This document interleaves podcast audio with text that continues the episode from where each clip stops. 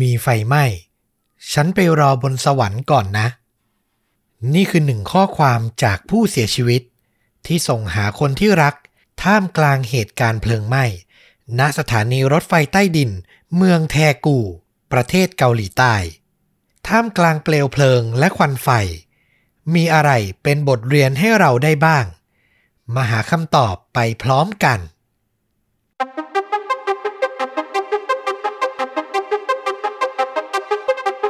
สวัสดีครับ สวัสดีครับ เรื่องจริงยิ่งกว่าหนังพอดแคสต์จากช่องชนดูดะนะครับผมอยู่กับต้อมครับ แล้วก็ฟลุกครับ กับหนึ่งเรื่องจริงสุดเข้มข้นจนถูกนำไปสร้างเป็นภาพยนตร์นะครับผมวันนี้นี่ต้องบอกว่าเรื่องราวที่ผมเตรียมมาเนี่ยมันอยู่ตรงกลาง ระหว่างฆาตกรรมกับโศกนาฏกรรม อือหือโหน่าสนใจมาก ไม่รู้จะนิยามมันยังไง แต่ที่รู้คือ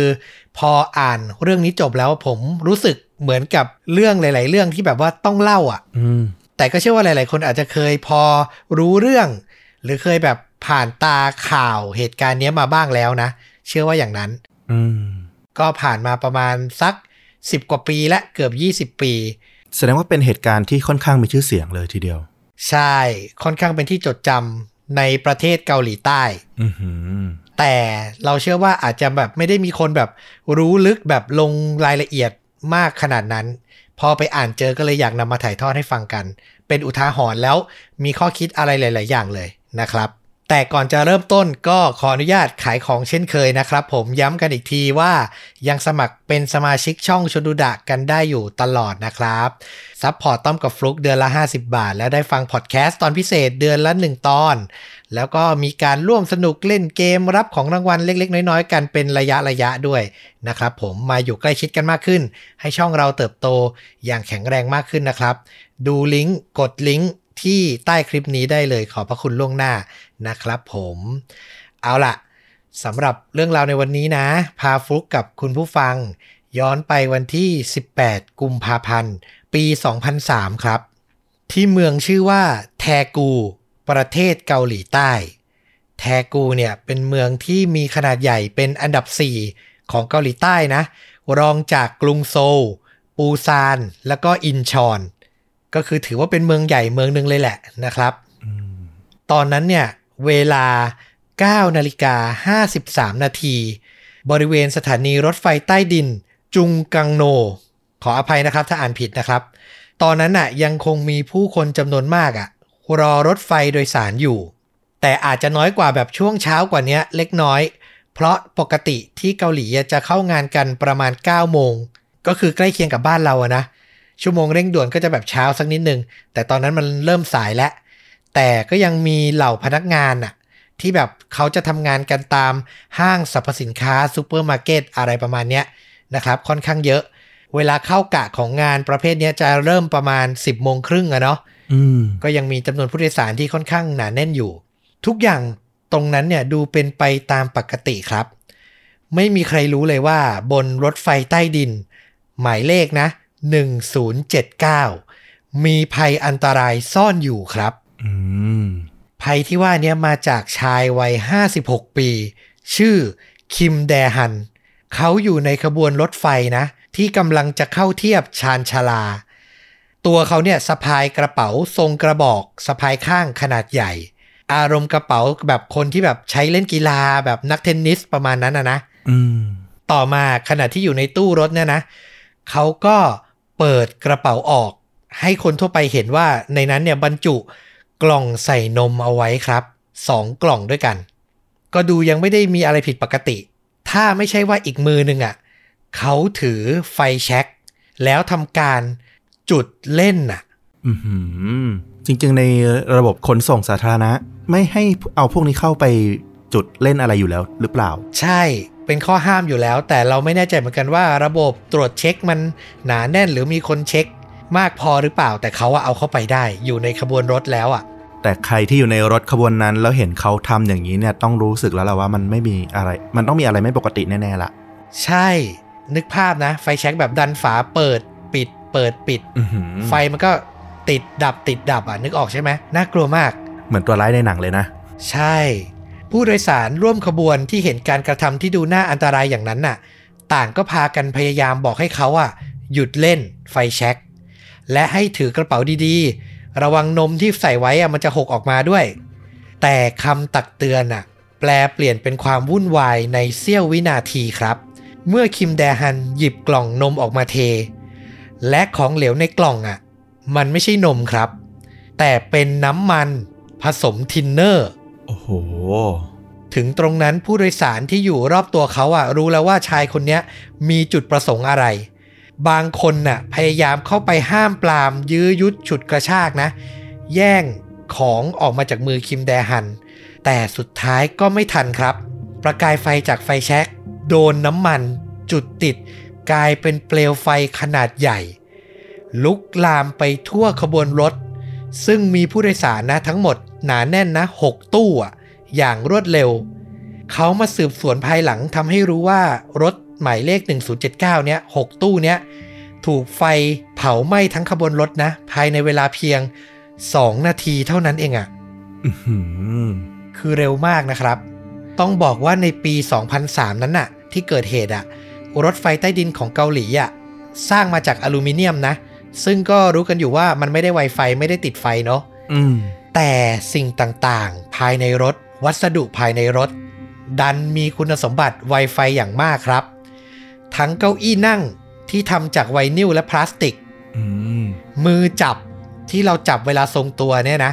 รวมถึงพื้นเนี่ยทำมาจากพลาสติกอย่างหนาเลยทำให้ถึงแม้ตัวรถจะไม่ถูกเผาไหม้แต่ไฟที่ลุกลามอะ มันก็ลามไปได้แบบรวดเร็วแล้วก็รุนแรงมากๆ ทั้งขบวนอย่างที่เราบอก 2 นาทีเท่านั้นเองนะครับ ส่งผลให้เกิดควันพิษ และแน่นอนว่ามันทำให้เหล่าผู้โดยสารที่อยู่ในรถที่กำลังเทียบชานชลานั้นน่ะ เกิดอาการหวาดกลัว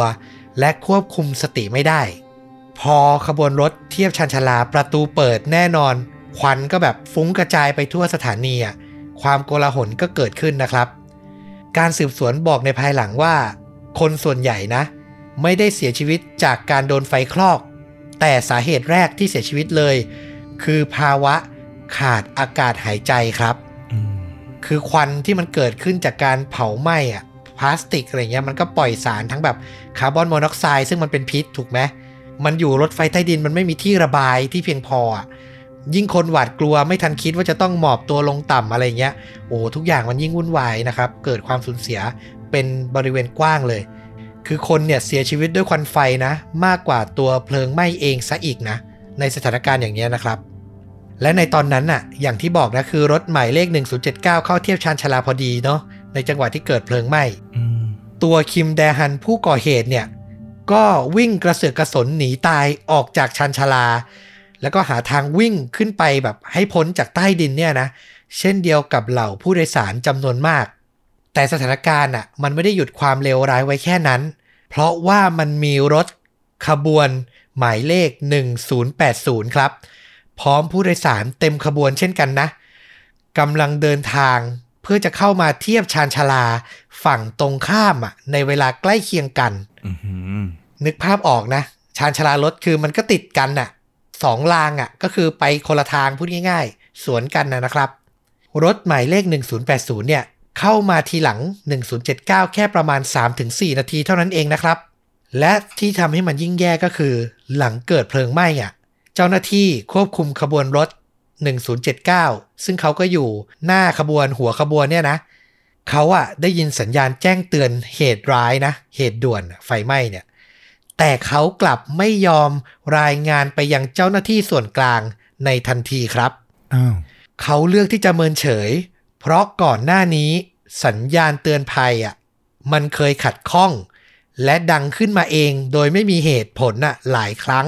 อืมคือมันเป็น false alarm อะเออพูดง่าย ๆ อยู่ดีๆก็ดังอยู่ดีๆก็ดังจนแบบชินชา และคิดว่าไม่น่ามีอะไรอะ ก็เลยประมาท มันอารมณ์แบบนิทานเรื่องเด็กเลี้ยงแกะอะเนาะใช่เลย คือคิดว่าไม่เป็นไรอะ ไม่เป็นไรหรอก ไม่มีอะไรหรอก และนั่นน่ะทำให้สถานการณ์ยิ่งแย่ เพราะในความเป็นจริง ถ้าขบวน 1079 อะ รายงานไปอะ ขบวน 1080 น่ะจะถูกสั่งให้หยุดรถกลางทาง ห่างจากสถานีที่เกิดเหตุเนี้ยมาก ๆ เลย ผู้โดยสารในขบวน 1080 ก็จะมีโอกาสปลอดภัยมากขึ้น แต่ถึงตรงนั้นน่ะ เจ้าหน้าที่ควบคุมรถขบวน 1080 นะ ที่ชื่อว่าชอยซังโยเนี่ยเขาอะกำลังจะนำรถเทียบชานชาลาตามปกติแล้วอะ คือจะถึงอยู่แล้วอะ แต่ก่อนจะถึงเพียงเล็กน้อย เขาสังเกตเห็นควันไฟไงฟุ้งกระจายอยู่เต็มชานชาลาเลย ก็เลยตัดสินใจหยุดรถก่อนที่จะถึง แล้วก็ทำการพูดคุยติดต่อกับหน่วยควบคุมกลางอะ ซึ่งบริเวณหน่วยควบคุมกลางอะ ดูกล้องวงจรปิด ก็แทบไม่เห็นอะไรแล้ว เพราะควันมันฟุ้งบังไปหมดแล้วอืมแต่เนื่องจากพวกเขาอะไม่ได้รับรายงานสถานการณ์อันตรายใดๆไง เขาก็เข้าใจว่ามันเป็นอุบัติเหตุเล็กๆ น้อยๆ ก็เลยบอกให้ชอยซังยอลเนี่ยนำรถเข้าเทียบชานชาลาตามปกติครับ วินาทีที่รถขบวน 1080 เปิดประตูออกได้เพียงไม่กี่วินาทีนะ ชอยซังยอลเนี่ยก็ต้องรีบปิดประตูทั้งขบวนกลับไปใหม่อีกครั้งครับ เพราะว่ามันมีควันน่ะพุ่งจากบริเวณชันชาลาเข้ามาในตัวรถอะในตู้รถอะเป็นจำนวนมาก เขาอะพยายามจะบังคับรถ เพื่อให้มันเคลื่อนออกจากสถานีนี้ไปอะอีกครั้ง คือไม่จอดแล้วจะไปจอดสถานีหน้า แต่ทว่าเขาทำไม่ได้ครับ เพราะในวินาทีนั้นน่ะ ระบบตรวจจับเพลิงไหม้บนรถอะทำงานไปแล้ว คือจับได้แล้วว่ามีควันไฟมีเปลวไฟ สิ่งที่เกิดขึ้นเมื่อระบบตรวจจับเพลิงไหม้ทำงานก็คือ ระบบไฟฟ้าทั้งหมดโดนตัดทันทีครับ ทั้งชอยซังยอลและอีกขบวนหนึ่ง1079 เคลื่อนไหวไม่ได้อีกต่อไป เขาก็ยังตั้งสตินะ คือตกใจแหละ แต่ก็ตั้งสติได้และพยายามบอกให้ผู้โดยสารน่ะอยู่ในความสงบ เขาพยายามบอกว่า ใจเย็นๆ ทุกคน รถกำลังจะเคลื่อนออกจากสถานีได้ในอีกไม่นาน จากนั้นเขาก็รีบวิทยุติดต่อหน่วยควบคุมนะ โดยหวังจะให้ทางนั้นน่ะ ทำยังไงก็ได้ให้รถอะกลับมาเคลื่อนที่ได้อีกครั้ง ซังโยลพยายามติดต่อขอความช่วยเหลือไป 3 ครั้งซ้อนครับ กว่าจะได้รับเสียงตอบรับกลับมา แต่เสียงตอบรับอะดันตอบกลับมาแบบ ด้วยอารมณ์แบบตกใจหวาดกลัวอืมพูดกับซังยอว่า เร็วเข้า วิ่งหนีออกมา รีบขึ้นบันไดมา ดับเครื่องแล้วหนีออกมาเดี๋ยวนี้อืม คือเจ้าหน้าที่บอกเขาอย่างเนี้ย นึกภาพคนที่อยู่ในขบวนรถใต้ดินแล้วได้ยินคำเนี้ย จากเจ้าหน้าที่ด้วยกันน่ะ สติมันแบบแทบจะแบบหมดอะนึกออกปะมันกลัวมากๆนะครับ ตัวซังยาอะเมื่อได้รับคำเตือนเช่นนั้นน่ะ จิตใจเขาเต็มไปด้วยความหวาดกลัว แล้วก็รู้เลยว่าสถานการณ์ไฟไหม้ครั้งเนี้ย รุนแรงแน่นอนและ เขาหันไปตะโกนบอกผู้โดยสารในขบวนรถนะ ให้หนีออกจากตัวรถ คือตะโกนแบบย้ำๆเลยหนีออกไปหนีออกไป 3 ครั้งซ้อน ถึงตรงนั้นน่ะเราเข้าใจว่าเขาใช้แบบระบบแมนนวลและคืออาจจะบังคับให้คนแบบดันประตูหรือมีปุ่มอะไรเราก็ไม่แน่ใจนะ แต่ประตูมันถูกเปิดแล้ว คือไม่ปิดหนีแล้วนะครับ ผู้คนก็วิ่งออกมา ตัวเขาเองหลังจากบอกตะโกนไป 3 ครั้ง ก็พยายามวิ่งหนีตายออกมาจากหัวขบวนรถ 1080 เช่นกัน แต่สิ่งที่เขาไม่ควรทำ และทำให้เหตุการณ์ยิ่งร้ายแรงอะ่ะ ก็คือก่อนที่จะวิ่งออกมา เขาดันดึงกุญแจอะที่เป็น master key เป็นตัวควบคุมหลักอะ่ะ ออกจากหัวรถถือติดตัวมาด้วย อืม อย่างที่เราบอกคือด้วยความแบบสติมันไม่อยู่กับเนื้อกับตัวทำอะไรไม่ทันคิดอะ่ะ การดึง master key ออกจากหัวรถอะ่ะ มันทำให้ประตูรถที่เหลืออยู่ด้านหลังอะ่ะ ทั้งขบวนอะ่ะ ปิดลงไปอีกครั้งแบบอัตโนมัติครับ โอ้โห คือมันชัดดาวน์ตัวเองทันทีเลยอะแล้วขณะนั้นน่ะผู้โดยสารน่ะ79 ชีวิตอะยังติดอยู่ในนั้นน่ะ แบบไร้ทางออกอะแต่ตัวซังยออะหนีไปแล้วไง ไม่รู้แล้วว่าเอาชีวิตตัวเองรอดไปแล้วอะแล้วก็ไม่ทันเห็นว่าตัวเองทำอะไรไว้อะเขาก็คงคิดว่าประตูมันคงเปิดได้หมดแล้วอะเนาะ ใช่ ไม่รู้ดึงทำไมคือแบบความเคยชิน หรืออะไรอย่างเงี้ยเออซ้ำร้ายกว่านั้น ในตอนนั้นทางสถานีนะ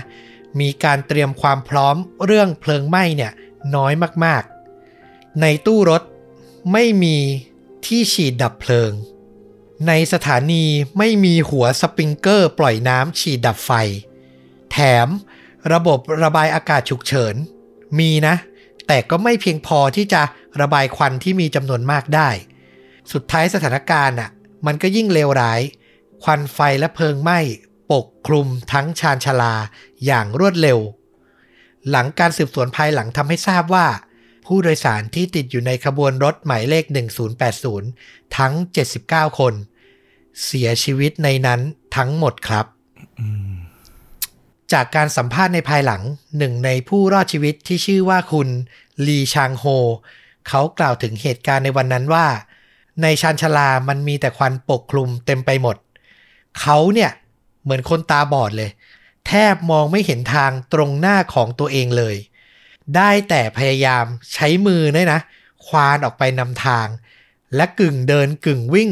หนีตายขึ้นบันไดมาเรื่อยๆ โดยระหว่างทางอะ เขาสะดุดหกล้มอะสองถึงสามครั้ง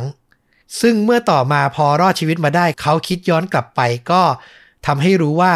สิ่งที่ตัวเขาเองสะดุดล้มอะน่าจะเป็นร่างกายของมนุษย์อืมคือแน่นอนท่ามกลางความวุ่นวายเนาะต้องมีคนแบบโดนเหยียบโดนทับ ขาดอากาศหายใจเสียชีวิตแน่นอน มันก็พอทำให้จินตนาการภาพออกนะว่าตรงนั้นวินาทีนั้นมันโหดร้ายขนาดไหน อย่างที่บอกว่าเพลิงไหม้อะเกิดเวลา9นาฬิกา53นาที เจ้าหน้าที่ดับเพลิงกว่า 1,300 ชีวิต ถูกแจ้งเหตุและรวมกำลังเข้าต่อสู้กับเปลวเพลิงอย่างสุดชีวิตครับ เหตุการณ์ในครั้งนี้ถือเป็นมหันตภัยในรถไฟใต้ดิน ครั้งที่ใหญ่ที่สุดในประวัติศาสตร์ของเกาหลีใต้ และกว่าเจ้าหน้าที่จะควบคุมเพลิงไว้ได้อะเวลาก็ล่วงเลยมาถึง บ่ายโมง 38 นาทีอะ โอ้โห ตั้งแต่เช้านะ 3 ชั่วโมงกว่าจาก9โมง53 เกือบ 10โมงกว่าจะควบคุมเพลิงได้นะครับ พอควบคุมเพลิงได้แล้ว ไม่ใช่เข้าไปได้ทันทีนะ ยังต้องรออีก 3 ชั่วโมงเต็มอะ เพื่อให้ควันพิษเบาบางลงอะ คิดดูดิว่าแบบ โอ้โห ข้างใต้นั้นมันจะแบบโหดร้ายหนักหนาขนาดไหนนะครับ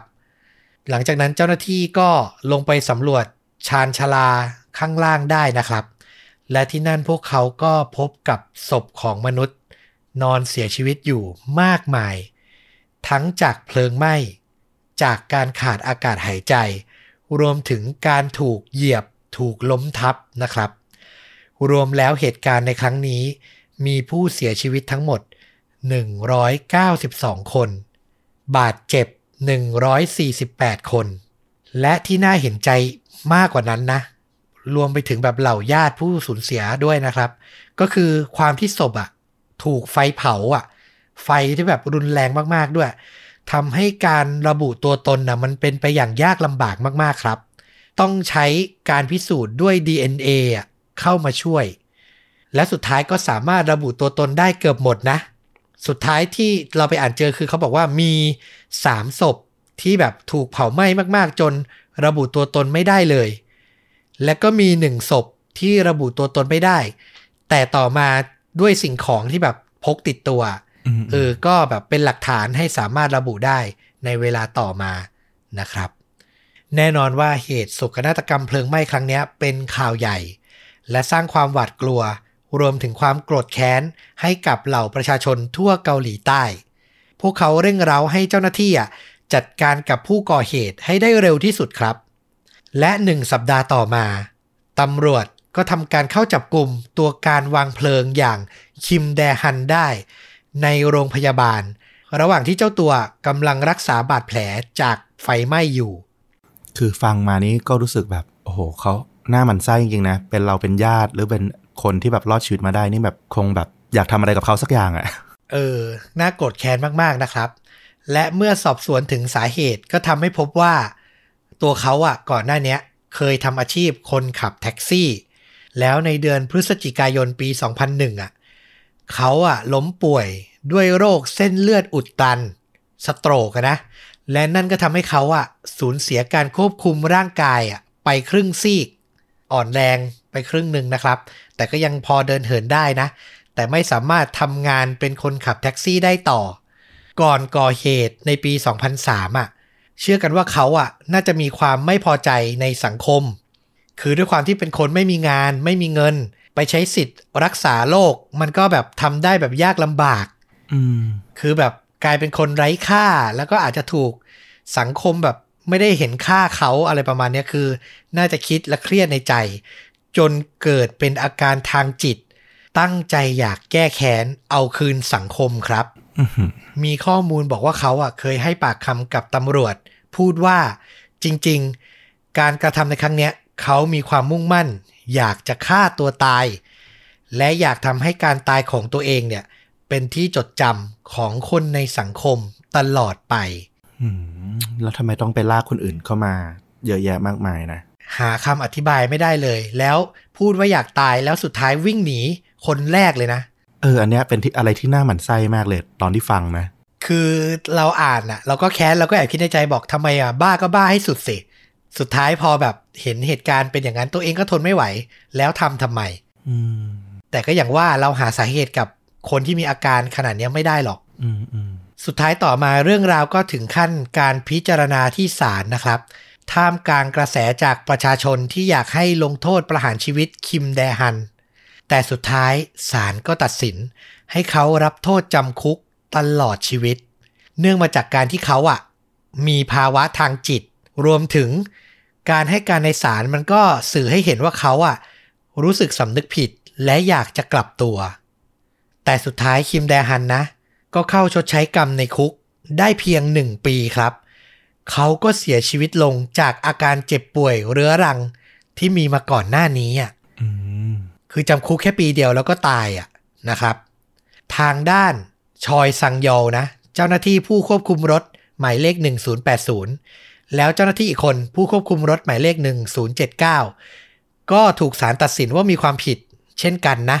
ในฐานะประมาทแล้วก็บกพร่องในการปฏิบัติหน้าที่ ก็ต้องรับโทษจำคุก 4 และ 5 ปีตามลำดับอืมเจ้าหน้าที่ในห้องควบคุมที่เกี่ยวข้องอีก2คน ถูกตัดสินโทษจำคุก 2 ปี และมีเจ้าหน้าที่อีก 3 คน ถูกไล่ออกจากงานนะครับ หลังเหตุการณ์ร้าย ระบบรถใต้ดินของเกาหลีใต้ก็มีการปรับเปลี่ยนด้านความปลอดภัยครั้งใหญ่ ที่สำคัญคือด้านวัสดุภายในรถอะคือเราก็ไปส่องทวิตเตอร์มามีคนทวิตเกี่ยวกับแบบเรื่องวัสดุในรถใต้ดินเกาหลีใต้ คือมีคนสงสัยว่าทำไมแบบเก้าอี้ที่นั่งอะมันเป็นอลูมิเนียมสีเงินเลยนะ แล้วมันแข็งแล้วมันนั่งไม่สะดวกสบายเลยมันแข็งมากนะครับ ก็มีคนที่ใช้ชีวิตที่เกาหลีใต้มาบอกว่าที่เขาทำอย่างเงี้ย เพราะว่า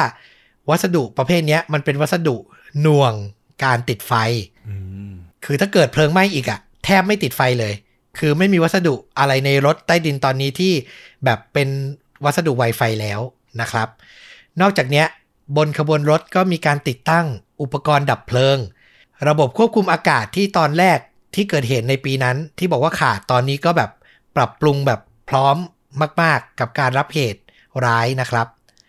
คือจะบอกว่าเป็นการวัวหายล้อมคอกก็ได้อะอืม คือก็แบบมีความประมาทเหมือนกัน ใครว่าเกาหลีใต้เป็นประเทศที่แบบพัฒนาไปไกลแล้ว แต่ในปีนั้นก็มีจุดบกพร่องอยู่อะนะ แล้วก็สั่งเวยชีวิตคนไปเกือบ 200 คนเหมือนกัน กว่าจะได้รับการแก้ไขนะครับ ส่วนทางด้านการรำลึกถึงเหยื่อผู้เสียชีวิต ในตอนแรกอะทางเมืองแทกูเนี่ย ได้เก็บกำแพงบริเวณสถานีรถใต้ดินนะนะ ที่เป็นรอยไหม้อะบางส่วนเอาไว้ เหมือนเป็น landmark เพื่อรำลึกถึงผู้เสียชีวิต และต่อมาบริเวณนั้นน่ะในปี 2014 เนี่ย ก็ถูกพัฒนากลายเป็นอนุสรสถานเลยนะ มีการติดป้ายชื่อผู้เสียชีวิต แล้วก็มีพิธีที่เหล่าญาติ ก็จะไปรำลึกถึงพวกเขาอะทุกปีเลย เราไป หา search ข่าวดูมีภาพแบบว่าอาจจะเป็นคุณแม่ที่สูญเสียลูกอะไรประมาณเนี้ยไปร้องไห้บริเวณนั้น แล้วก็แบบมีรูปของเหยื่อติดอยู่ คือมันแบบมันเศร้ามากๆอะ คือเราเห็นแล้วเรารู้สึกว่าแบบโอ้โห มันเป็นเหตุการณ์ที่แบบเลวร้ายจริง ๆ นะครับ ฟังแล้วหดหู่มากเลยนะ ใช่ ปิดท้ายด้วยหนึ่งเรื่องราวเกี่ยวกับเหตุการณ์เนี้ยที่แชร์กันเยอะมากบนโซเชียล อย่างที่บอกนะว่าการระบุตัวผู้เสียชีวิตในช่วงแรกอะ่ะ มันเป็นไปได้ยากมาก ทางหนึ่งที่แบบเขาทำโดยเร็วเลยนะ ก็คือเครือข่ายผู้ให้บริการโทรศัพท์อะ่ะ เขาทำการเปิดเผย ข้อมูลการส่งข้อความ แล้วก็การโทรออกของผู้เสียชีวิตบางส่วนอะ ออกมา เพื่อใช้ในการช่วยระบุตัวตนน่ะนึกออกปะว่าแบบเออ คนเนี้ยอยู่ อยู่ที่นั่นจริงไหม ดูซิมีสัญญาณการส่งมีข้อความส่งมาว่าอะไรอย่างไรบ้างหรือเปล่าอะไรประมาณเนี้ยอืมอืมแล้วมันมีหลายข้อความอะ ที่แบบพอเราอ่านแล้ว โอ้โห เราสะเทือนใจหนักมาก ๆนะครับ แต่อย่างที่บอกนะ คือมันแบบแทบจะเป็นไวรัลบนอินเทอร์เน็ตเลย เราขออนุญาตว่าใช้วิจารณญาณแล้วไม่ confirm ความถูกต้องนะเออคือมันแชร์กันเยอะจนเรากลัวว่ามันจะเป็นไวรัลที่แบบยังไงหรือเปล่า แต่เท่าที่เราตรวจมา ข่าวที่เราอ่านมามันก็มีอยู่ ก็เลยค่อนข้างเชื่อถือได้ประมาณหนึ่งอ่าแต่ก็ขอไม่ confirm แล้วกันนะครับ แต่จำเป็นต้องเล่าจริงๆ เพราะว่าแบบมันทำให้เราได้ข้อคิดเยอะมากอืมอืมตัวอย่างข้อความบางส่วนนะ ที่ส่งออกไปจากเหล่าผู้เสียชีวิต เช่น พ่อขอโทษนะ พ่อเอากระเป๋ากับรองเท้าไปให้ไม่ได้แล้ว พ่ออยากจะไปทำทงคัตสึให้ลูกกิน ขอโทษนะลูก พ่อรักลูกนะ อะตัวอย่างข้อความถัดมานะ เช่น ฉันเบื่อเธอแล้ว ห้าห้า ไปก่อนนะบายบายอืมมีไฟไหม้ ฉันไปรอบนสวรรค์ก่อนนะอืมอืมอืมคือแบบตัวอย่างสองสามอันที่กล่าวมาเนี่ยทำให้เห็นว่าแบบบางคนเขาอาจจะแบบมีเวลาพิมพ์เยอะ บางคนแบบพิมพ์สั้น ๆ ด้วยความตกใจ แล้วในตัวข้อความที่แชร์เป็นภาษาอังกฤษที่เราไปเห็นเนี่ยนะ มันจะแบบขาดขาดๆมันไม่ได้ครบถ้วนอะ คือพิมพ์แบบ ผิดผิดถูกถูกๆอะ มันยิ่งแบบส่งเสริมให้เรารู้สึกว่าโห มันเรื่องจริงมากๆนะครับ ตัวอย่างต่อไป ถึงจะไม่มีพ่อ ก็ต้องกินข้าวให้ตรงเวลา และเชื่อฟังคนในครอบครัวด้วยนะ ไม่ต้องรอ เพราะพ่อคงไม่ได้ไปหาแล้วอืมพี่มีธุระสำคัญ คงไม่อยู่อีกสักพัก กลับบ้านเลยนะไม่ต้องรอพี่ รักเธอนะ ขอโทษที่โมโหใส่เมื่อเช้า ผมรักคุณตลอดไปนะอืมถ้าฉันไม่ได้ไปหาเธอพรุ่งนี้ เธอจะทำอะไร ถามดูเฉยๆนะ เพราะฉันสงสัยห้าห้าอืมเนี่ยครับ สิ่งที่ผมอ่านแล้วผมได้นะ มันเหมือนกับเอ่อเหตุการณ์จี้เครื่องบินยูไนเต็ด93อ่าในช่วงใน11น่ะ ที่มันก็มีไวรัลแชร์กันว่า มีผู้ที่เป็นตัวประกันโทรศัพท์ จากเครื่องบินไปหาคนที่รักเป็นครั้งสุดท้ายอะ่ะ เราไม่รู้เลยครับว่า วินาทีสุดท้ายของชีวิตเราอะ่ะ มันจะมาถึงเมื่อไหร่อืมจริง อยากให้เหตุการณ์ที่ผมเล่าไปเนี้ย ย้ำเตือนทุกคนอีกที น่าจะเคยได้ยินหลายรอบแล้วประโยคนี้ แต่ขอย้ำอีกทีว่า ใช้วินาทีที่คุณอยู่กับคนที่รักอะ่ะ ให้คุ้มค่าเถอะครับ ไม่เข้าใจกันทำความเข้าใจกัน โมโหกัน ก็รีบคืนดี ปรับความเข้าใจกัน แล้วใช้เวลาที่อยู่ด้วยกันอะ ให้มันคุ้มค่าที่สุดเถอะอืมจริง คือพวกเขาไม่ได้มีใครผิดอะไรเลยอะ่ะ เขาเป็นแค่คนคนหนึ่งใช้ชีวิตในวันวันหนึ่ง แล้วก็เกิดเจอเหตุการณ์ใหญ่ เพลิงไหม้ใหญ่ครั้งหนึ่ง และเขาก็เสียชีวิตไปอะ่ะ ไม่ได้มีสัญญาณเตือนไม่ได้มีอะไรมาก่อน นี่แหละ อยากให้ทุกคนแบบ เก็บเอาเรื่องเนี้ย จดจำแล้วก็แบบใช้ชีวิตให้มันคุ้มนะครับ และอีกอย่างหนึ่งก็คือน่าจะพอเห็นภาพแล้วก็คือ นั่นแหละ ความปลอดภัยนะ safety first นะ เป็นสิ่งที่จำเป็นที่สุดสำหรับขนส่งมวลชนนะ เกิดอะไรขึ้นเล็กน้อยแค่ไหน จะทำให้คนอารมณ์เสียไปไม่ทันเวลาแค่ไหน แต่ถ้ามันเป็นเรื่อง safety นะ ต้องหยุดต้องตรวจสอบ จริงๆ แล้วถ้าไม่หยุดไม่ตรวจสอบ เราในฐานะผู้โดยสารต้องทักท้วง อืม อันนี้ส่วนตัวเพิ่มเติมก็คือสิ่งหนึ่งที่อยากจะฝากย้ำเนอะจริง ๆ เราหลาย ๆ คนก็รู้แหละแต่ว่าบางทีก็ หลงลืมเผลอลืมไป เพราะว่าด้วยความที่มันไม่เคยมีอะไรเกิดขึ้นเนี่ยแหละ ก็คือเวลาที่เราไปสถานที่ที่เราไม่เคยไปอะอย่างเช่น ไปโรงภาพยนตร์ไปตึกหรือไปอาคารไป ไม่ว่าจะไปพักค้างแรมหรือว่าไปประชุมหรืออะไรก็ตามอะนะเออ การสังเกตช่องทางหนีไฟ เพราะปกติเราจะไม่คุ้นชินกับสถานที่นี้เหล่านี้เนี่ยก็เป็นสิ่งที่ควรทำอะนะดีเลยฟลุกพูดประเด็นนี้เห็นด้วยมาก ๆ ไม่ต้องใครหรอกผมเนี่ยก็เหอะไปพักโรงแรม ไปรถใต้ดิน ถ้าแบบอยู่ดีๆ มีใครเดินมาถาม ทางหนีไฟอยู่ตรงไหนครับ ก็ตอบไปได้นะอืมคือมันก็ไม่ได้สังเกตขนาดนั้นอะ เออ เป็นสิ่งเล็กๆ ที่อาจจะผ่านหูผ่านตา แต่จริง ๆ มันสำคัญมากแล้วก็ระหว่างที่ฟังตอมเล่ามาเรื่อยๆ เนี่ย สิ่งหนึ่งที่คิดก็คืออ้าวแล้วบ้านแล้วบ้านเราล่ะ แล้วก็เลยไปเสิร์ชข้อมูลแบบเร็วๆมาก็คือ อย่างของ MRT รถไฟใต้ดิน ซึ่งตรงกับเรื่องนี้เนี่ยเขาก็ระบุชัดเจนนะว่าเขาใช้มาตรฐานสากล ในการป้องกันระงับเหตุอัคคีก็คือใช้วัสดุที่ลดการติดไฟได้เหมือนกัน ก็คือน่าจะใช้มาตรฐานเดียวกับที่ทางเกาหลีปรับปรุงแล้วนั่นแหละ แล้วก็สำหรับ BTS นะเขาก็ระบุเหมือนกันว่าใช้วัสดุที่ไม่ก่อควันพิษ ไม่ก่อให้เกิดการติดไฟง่ายอะไรประมาณนี้ใช้มาตรฐานลักษณะใกล้เคียงกัน ก็ เบาใจได้ระดับหนึ่งว่าเอออย่างน้อยก็มีการให้ความสำคัญและเตรียมความพร้อมอยู่นะเออแต่ก็อย่างที่บอกแหละเขาเตรียมก็ส่วนหนึ่งเราเองก็ต้องไม่ประมาทด้วย ก็ฝึกสังเกตช่องทางหนีที่ไล่ต่างๆ เนี่ยไว้ด้วยก็ดีเหมือนกัน ถูกต้องที่สุดเลยนะครับผม เชื่อว่าในสมัยเนี้ยเกิดเหตุเพลิงไหม้อย่างเงี้ย ความสูญเสียน่าจะน้อยลงแล้วล่ะ ถ้าแบบเป็นตามรถใต้ดิน เราว่าทั่วทั้งโลกเลยนะ เพราะว่ามันมีบทเรียนมากมาย การเกิดเหตุการณ์ครั้งเนี้ยเราไปได้ค้นหาเจอเหตุการณ์อื่น ซึ่งส่วนใหญ่ก็จะเกิดในยุคที่มันแบบค่อนข้างแบบนานแล้วล่ะ 10-20 ปีแล้วอืมนะครับผมเชื่อว่าถูกปรับปรุงค่อนข้างเยอะแล้วนะครับสำหรับภาพยนตร์นะ มันไม่ได้มีการสร้างแบบจำลองเหตุการณ์เนี้ยขึ้นมาเป็นภาพยนตร์แบบร้อยเปอร์เซ็นต์หรอก แต่มันมีการ inspire ไปใส่ในภาพยนตร์เกาหลีเรื่องหนึ่ง ซึ่งเรารู้สึกว่าน่าสนใจมากอืมๆ เป็นภาพยนตร์ในปี 2016 ครับ ชื่อเรื่องว่า Sorry Voice of the Hurt เรื่องย่อนะก็คือเป็นเรื่องราวของคุณพ่อคนหนึ่งที่ชื่อว่าแฮกวาน เขามีลูกสาวที่รักมากผูกพันกันมาก แต่พอลูกสาวเริ่มโตเป็นวัยรุ่น ไปเรียนที่ต่างเมือง ก็ค่อยๆห่างกัน ด้วยความที่เป็นวัยรุ่นด้วยนะ อาจจะเกิดแบบทะเลาะเบาแวงไม่เข้าใจกัน แล้วอยู่ดีๆลูกสาวอะ ก็ขาดการติดต่อแล้วหายตัวไปครับอืมแล้วเวลาก็ผ่านไปอะ เป็นสิบปีเลยนะ คือหาไม่เจอไม่รู้ว่าเธอหายไปไหน คนรอบตัวเขาก็พยายามจะบอกว่าลูกสาวน่าจะเสียชีวิต ในโศกนาฏกรรมที่แทกูนี่แหละอืมเออ คือน่าจะเป็นหนึ่งศพในโศกนาฏกรรมนั้น หนังก็เอาเหตุการณ์ที่แบบ คนรู้สึกเศร้า รู้สึกผูกพัน มาผูก ร้อยเรียงเป็นเรื่องในหนังอะนะ แต่ตัวแฮกวานก็ยังไม่เชื่อว่าลูกอะเสียชีวิตไปแล้ว ยังพยายามค้นหาต่อ จนในวันหนึ่งเขาไปเจอซากหุ่น AI ครับอืมกลมๆอะป้อมๆ นึกถึงหุ่นใน Star Wars ชื่ออะไรนะ R2D2 ป่ะ อ่าฮะ R2D2 ตัวเล็กๆ นะ อ่า ประมาณนั้นเลยนะครับ เจ้าหุ่นตัวเนี้ย ในเรื่องนะ มันเป็นหุ่นที่แบบอยู่ บนดาวเทียมแล้วแบบใช้สอดแนมของสหรัฐอเมริกา มันมีคุณสมบัติคือ ดักจับเสียงทุกคนอะแล้วสามารถมาวิเคราะห์ แล้วบอกได้ว่าเป็นเสียงใครอะนึกออกไหมอืมคือในเรื่องนะเป็นหุ่นที่อเมริกาเอาไว้ใช้สอดแนม แล้วเกิดผิดพลาดตกลงมาในเกาหลีใต้